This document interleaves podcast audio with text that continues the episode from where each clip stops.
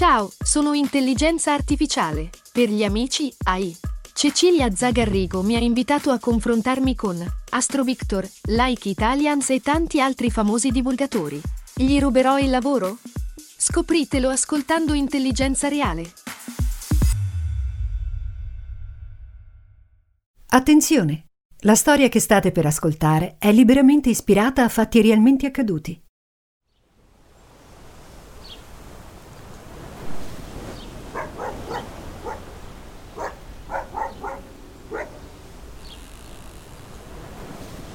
Ogni tanto, quando arriva il tramonto, Bruto inizia ad agitarsi e attacca ad abbaiare verso il giardino. Beh, quando fa così lo lascio fare. I cani hanno la loro testa e anche Bruto ha la sua. Ancora adesso, dopo otto anni che sta con me, non capisco cosa cerca di dirmi, per cui lo lascio fare, finché non arriva Gemma a dargli da mangiare. Ah, vediamo che cosa c'è di interessante da leggere. Sapete che mi piacciono i miti greci? Ah, questo libro l'ho trovato in una bancarella e non l'ho mai aperto. Mi sento fortunato, ecco, ecco qui. Storia dell'oracolo di Delfi e della sua sacerdotessa Pizia. Vediamo un po'. Secondo una corrente della mitologia greca, la creazione dell'oracolo trae origine dalla relazione clandestina tra Zeus e la dea Leto una delle tante scappatelle del capo degli dei che in teoria è sposato con Era. Ah, quando quest'ultima viene a sapere che Leto è incinta di Zeus, invia il mostruoso drago serpente Pitone a perseguitarla. Dopo molte sofferenze, Leto riesce comunque a partorire e dà alla luce due gemelli, Apollo e Artemide. Da adulto, Apollo si vendica su Pitone, raggiungendolo fino ad Elfi e uccidendolo. Ad ogni modo, il nome di Pitone ispira quello di Pizia, la vergine sacerdotessa del Tempio che storicamente riporta le profezie per conto di Apollo.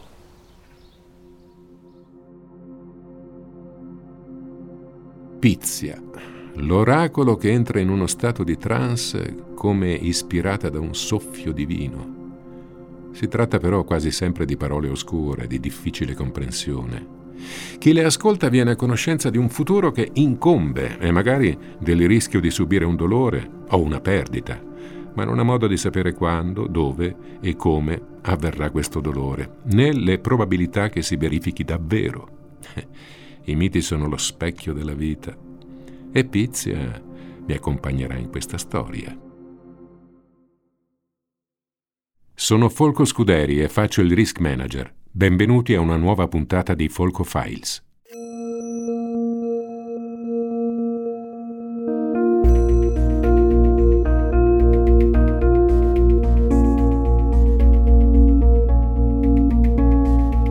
Gli ascoltabili presenta Folco Files, casi di insana sanità.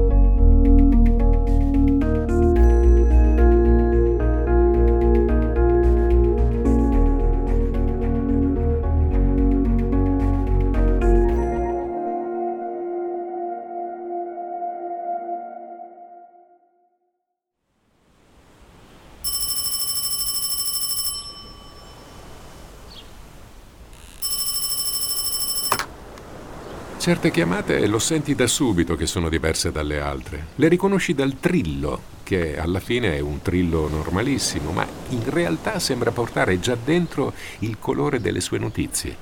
Vi capita mai? Alzo la cornetta e tiro il filo fino in veranda. Mia moglie, mia moglie Gemma mi prende in giro perché non mi decido a sostituire il vecchio telefono di mia madre con un modello più moderno. Un cordless magari, che non abbia un filo che attraversa mezza casa. Comunque dicevamo, all'altro capo la voce del mio assistente mi riferisce di un caso. Un ospedale privato in provincia di Ascoli dice che c'è di mezzo un bambino. Oddio, no, non un bambino. Allora io in genere cerco di non farmi coinvolgere, sono un professionista, ma con i bambini è sempre un po' più difficile. Una lieve malformazione al cuore. Un intervento proprio del cavolo, di routine, capisci? Avevano fatto tutte le visite del caso, esami, la solita procedura, insomma. E non c'era nessun pericolo. Il tempo di farlo passare in preanestesia e lo hanno trovato morto. Ancora prima di essere operato, hai capito? Non si sa cosa sia successo, comunque chiaramente i genitori non si danno pace e si sono rivolti a noi. È una brutta storia, Fulco. Davvero una brutta storia.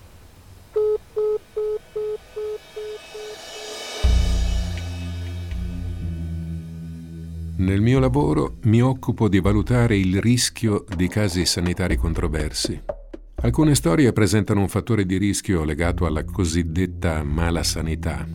Mi chiamano ad esempio per verificare che un chirurgo abbia rispettato una procedura oppure che un medico abbia compilato correttamente la cartella sanitaria o che non abbia preso decisioni che non erano di sua competenza, eccetera, eccetera. Cose così. Altre volte invece ho un ruolo cruciale per determinare se gli errori commessi sono imputabili al singolo o all'ospedale o ad altri.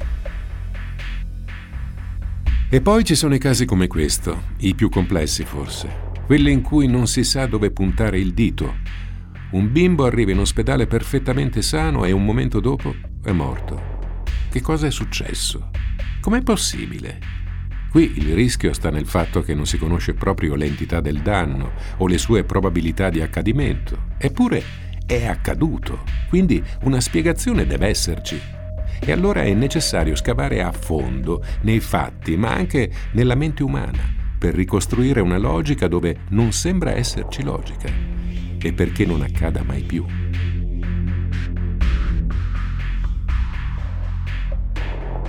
Gabriele Moro Così si chiamava il bambino, di cinque anni soltanto. Voglio partire proprio da lui, capire bene chi era e perché era in ospedale.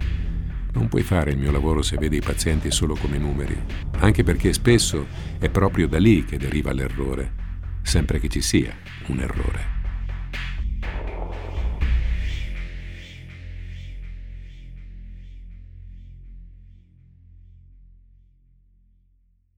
Ho riflettuto un momento su chi interpellare per primo.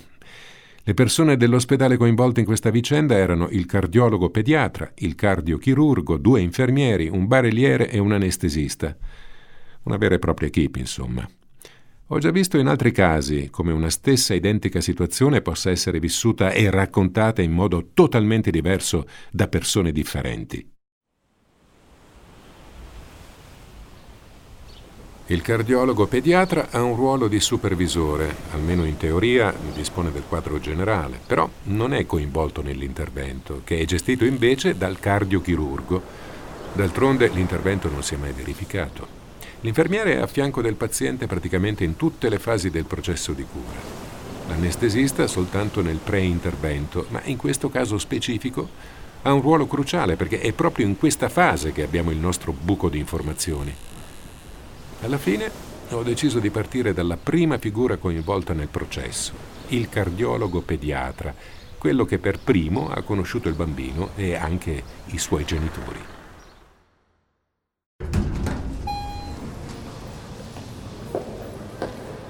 Solitamente preferisco parlare con i medici e altri operatori in un luogo più informale e tranquillo possibile, per non avere quel clima da interrogatorio che rischia di creare tensione. Certa gente vede troppe serie tv e si mette subito sulla difensiva. Ho dovuto un po' insistere su questo punto con il dottor Balducci. Vedeva più facile fissare un appuntamento nel suo studio privato, il suo habitat naturale, insomma. Lo capisco. Un confronto in un luogo conosciuto è qualcosa che dà sicurezza. È come giocare in casa, no? Ti senti da subito in una posizione di superiorità. Per me però è essenziale che fin dall'inizio io e il mio interlocutore ci mettiamo alla pari, senza formalità, gerarchie, burocrazia o scudi di altro genere. Niente titoli, solo due persone che si parlano sinceramente. E alla fine anche con Balducci abbiamo trovato un compromesso. Dottore, la ringrazio per la sua disponibilità. So che è molto impegnato. Prometto che non le ruberò troppo tempo. Comunque, mi converrà anche lei che chiacchierare in un'area a ristoro è tutt'altra cosa che non tra quattro mura grigie di un ufficio. Non conoscevo nemmeno questo posto, ci ho messo un po' a raggiungerla. Ma è un po' nascosto. Risale ancora alla vecchia struttura. Lo scoprono giusto i pazienti che hanno una degenza lunga. Altrimenti anche tra noi medici si è in pochi a usare queste macchinette. Infatti sono sempre semivuote. Io vengo in rari momenti di pausa, quando voglio stare un po' da solo e certo, ora che l'ho condiviso con lei non sarà più la stessa cosa. Giuro che conserverò il suo segreto. Veniamo a noi. Mi parli di Gabriele Moro. Il bambino era sotto osservazione da quando era neonato per via di un difetto interatriale. In pratica si tratta di un'anomalia congenita per cui l'atrio sinistro del cuore si trova a comunicare con il destro, dove normalmente sarebbero separati. E questo determina un flusso di sangue arterioso che va a mescolarsi con quello venoso. Insomma, ne deriva una dilatazione del ventricolo destro che naturalmente potrebbe dare complicazioni in età adulta. Prima dell'intervento i genitori erano giustamente agitati, poi credo fosse figlio unico, quindi puoi immaginare. Vai a spiegargli che si tratta di un intervento assolutamente di routine, che è tra le cardiopatie congenite più diffuse. Poi, beh, ironia della sorte. Insomma, è successo quello che è successo. Eh, chiaramente il medico diventa diventa il primo bersaglio, ma è da escludersi che il difetto interatriale sia stato la causa del decesso. Dietro i suoi paroloni da medico, il dottor Balducci mi sembra una brava persona. Ho conosciuto dottori molto, molto più difficili con cui dialogare. Eppure ho notato una cosa, e non negherò di averlo messo un po' alla prova con la mia domanda molto generica. Io gli ho chiesto mi parli di Gabriele Moro e come prevedevo mi ha descritto per filo e per segno la sua malattia. Certo, è il suo lavoro, ma non mi ha detto nulla che non potessi già sapere dalla cartella clinica del bambino. Anche proseguendo la chiacchierata non sono riuscito a ottenere qualche dettaglio più personale, ad esempio del suo comportamento durante le visite, se in generale aveva mai avuto sintomi, se la sua storia sanitaria presentava qualche altro dettaglio degno di nota. Il dottore era troppo scosso dal contenzioso in atto e si è trincerato dietro il suo specialismo. L'ho visto accadere spesso. Ad ogni modo, qualcosa di utile me lo ha detto. Non è stato sicuramente il problema al cuore a causare la morte di Gabriele Moro. Su questo sembrano tutti d'accordo. Allora, di cosa è morto? Forse un'altra malformazione che i medici non avevano visto? Oppure gli è stato somministrato qualche medicinale sbagliato?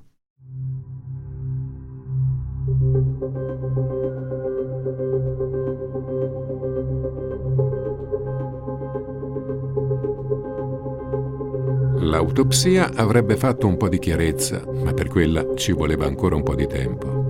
Intanto ho continuato la mia indagine per ricostruire la dinamica che aveva portato all'intervento, anzi al mancato intervento. Secondo le carte che ho potuto consultare, il bambino era stato prelevato dalla sua stanza in cardiologia il 12 ottobre alle 11.32. Dieci minuti prima gli era stata data la preanestesia dall'infermiera di reparto, tale Francesca Sperti, che come da prassi ha consultato la prescrizione del collega anestesista dalla cartella clinica.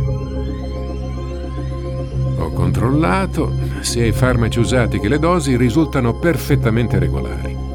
Poi l'Asperti e il barelliere di nome Mirko Celani hanno accompagnato il paziente verso la sala operatoria, consegnandolo qui all'infermiere di sala Giovanni Ghiro. Ho sentito il cardiochirurgo, mi ha confermato che lui quel giorno non ha nemmeno fatto in tempo a vedere Gabriele da sveglio. Quando è arrivato pronto a operare, il bambino era già morto. In sintesi, mi trovavo tra le mani un difetto congenito, da operare ma in teoria non letale, una procedura apparentemente impeccabile e un decesso improvviso e inaspettato. Sentivo il bisogno di un quadro più preciso e ho capito che iniziare la mia indagine parlando con il cardiologo e il cardiochirurgo forse non era stata la strategia migliore. Sarei dovuto partire con chi aveva avuto il rapporto più stretto con il paziente.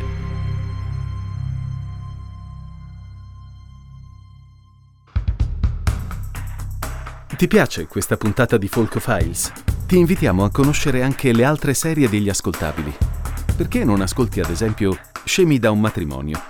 Cercala su Spotify o vai direttamente su gliascoltabili.it.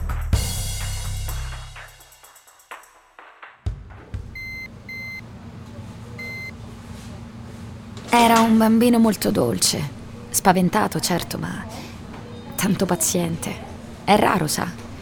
Ci sono bimbi molto vivaci che magari piangono ancora prima di essere portati in sala operatoria. È naturale, di colpo si ritrovano in un ambiente che non conoscono e vengono sballottate di qua e di là. Non capiscono cosa succede e poi vogliono la mamma. Beh, bisogna saperli prendere. Invece Gabriele sì.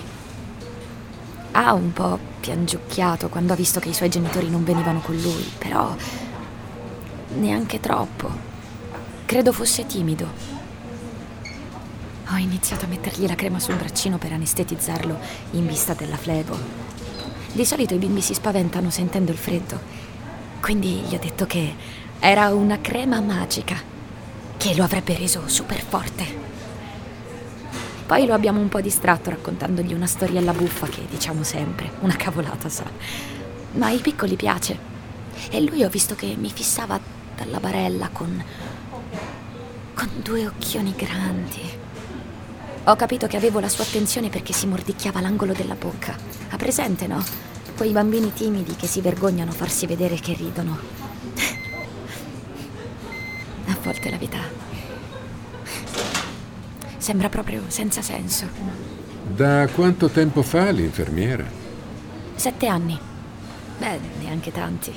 Però, però abbastanza per aver visto molti bambini morire. Eppure non ci si abitua mai. Figuriamoci quando non c'è nemmeno una spiegazione. Ci spero in realtà. Io spero davvero di non abituarmi mai. E il giorno che dovesse capitare, cambierò lavoro.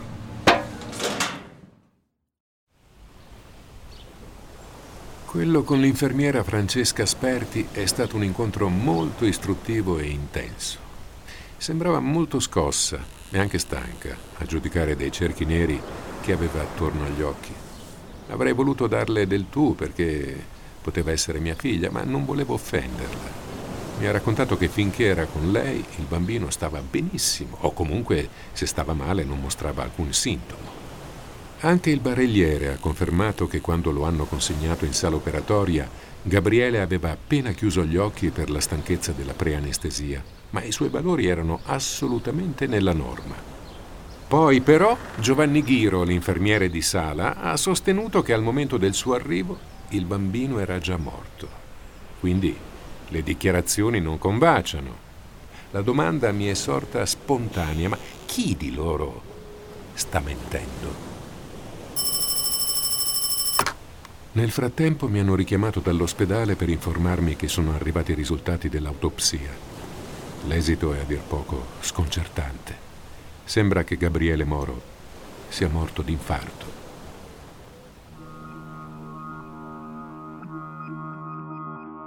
I genitori del bambino sono sconvolti, vogliono giustizia e fanno pressione sull'assicurazione che fa pressione su di me.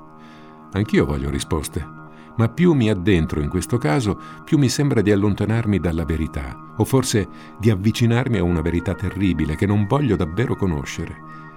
Mi è tornato in mente l'oracolo di Delfi. Nel proferire il suo responso, la pizia si esprime con suoni sconnessi, vagamente intelligibili, che sono poi riformulati come frasi ambigue. Mi sembra di trovarmi di fronte a lei ora pendo dalle sue labbra per sapere la verità, ma quando credo di aver colto qualche passaggio, la verità mi sfugge via di nuovo, scivolandomi tra le dita.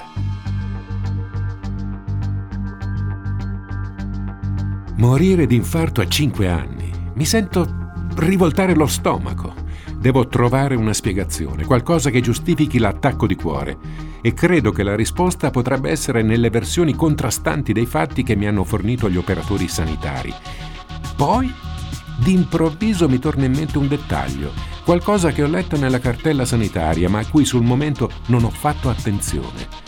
Faccio una breve verifica, poi decido di parlare nuovamente con Francesca Sperti.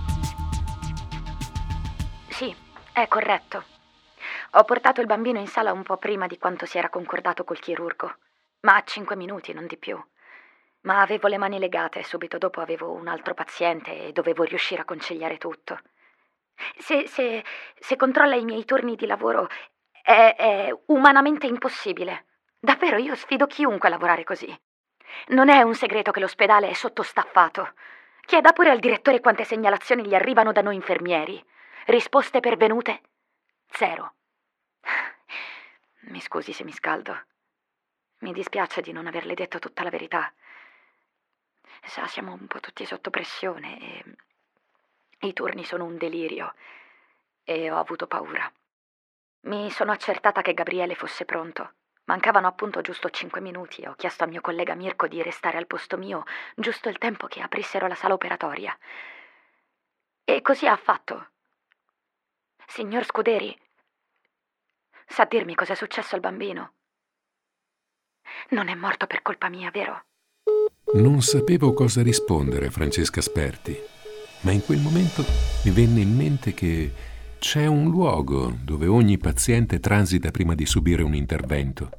È una piccola presala igienizzata situata tra il locale di preanestesia e la sala operatoria. Una specie di limbo in cui il paziente per pochi attimi è sospeso tra due mondi. Forse qualche studioso di antropologia potrebbe anche chiamare questo locale un non luogo, uno spazio senza identità, dove si va solo di passaggio, dove molte persone possono transitare senza però fermarvisi mai. Eppure queste presale sono necessarie e perfettamente riconoscibili da chi lavora nel settore, tanto da essere date per scontate. Dicevamo, come funziona? Dopo aver dato la preanestesia, l'infermiere di reparto conduce il paziente in questa presala e da qui l'infermiere che assisterà all'intervento lo preleva per spostarlo in sala operatoria. Solitamente si tratta di pochi secondi. Riguardando però la documentazione di Gabriele Moro, ho notato un'anomalia tra l'orario dell'arrivo in preanestesia e quello in cui è stato preso in consegna dalla sala operatoria, per l'esattezza un lasso temporale di 15 minuti. Allora ho verificato altre carte, quelle relative al paziente che prima di Gabriele occupava quella sala operatoria. Sembra che ci siano state alcune complicazioni per cui lo staff che lo seguiva si è attardato a dimetterlo e a preparare la sala per l'intervento successivo, quello di Gabriele per l'appunto, che nel frattempo era arrivato un po' prima del previsto. Con lui c'era il barelliere Mirko, Mirko Celani. L'infermiere di sala da lontano gli ha fatto cenno che erano in ritardo, ma evidentemente non si sono intesi. Così Mirko ha condotto la barella dentro la presala e se n'è andato per via di un'altra urgenza. Ciò significa che il bambino è rimasto in quella presala per 15 minuti. Per ricostruire ciò che è accaduto dopo, ho voluto chiedere conferma al medico legale e poi al dottor Balducci. Quando sono arrivato dal cardiologo, credo avesse già sentito il collega perché mi ha accolto con un volto diverso rispetto al nostro primo incontro, più cupo. Negli ospedali le voci circolano in fretta. Gli ho esposto la mia ricostruzione dei fatti e lui è stato in silenzio per qualche secondo prima di rispondermi. Sì, confermo la sua teoria. Il bambino si era assopito per via della preanestesia, che però non è pesante come l'anestesia vera e propria che ti fanno in sala operatoria. Passando qualche minuto ha fatto in tempo a risvegliarsi, ritrovandosi d'improvviso solo in un luogo sconosciuto e confuso dai farmaci, senza capire che cosa gli stava veramente accadendo. Un trauma di questo tipo può essere fatale per un bambino di quell'età. E infatti così è stato. Gabriele è morto di paura. Mi scusi, se non c'è altro, preferirei tornare. Sì.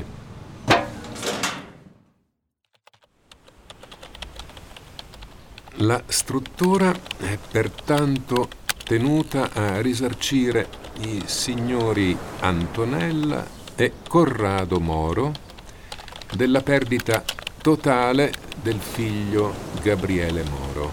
avvenuta a seguito di arresto cardiaco a causa delle mancate attenzioni del personale ospedaliero preposto alle sue cure.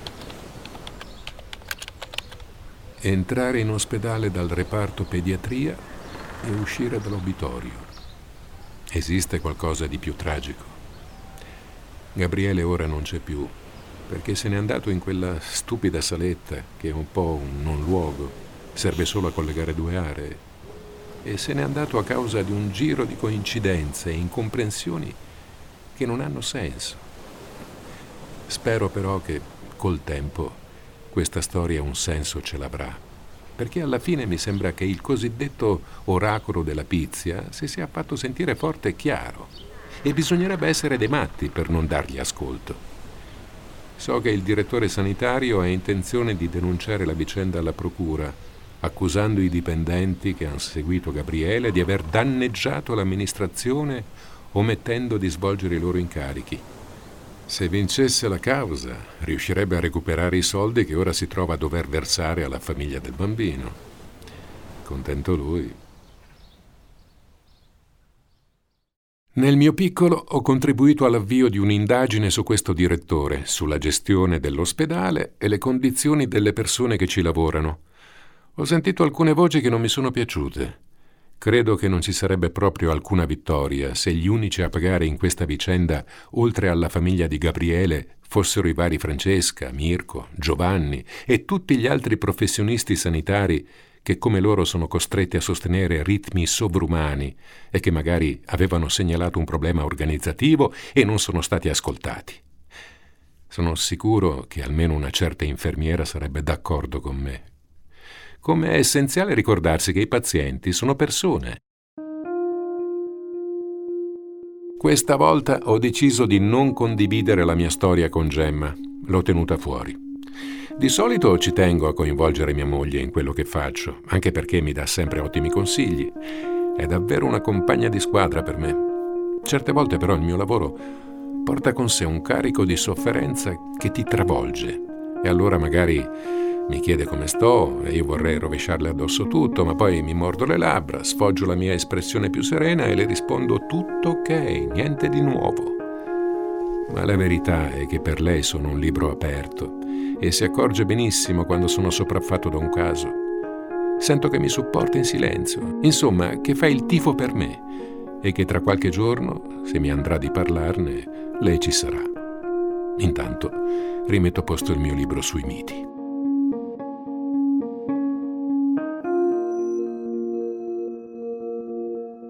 Sono Folco Scuderi. Se volete ascoltare una nuova storia dai miei file, vi aspetto nel prossimo episodio.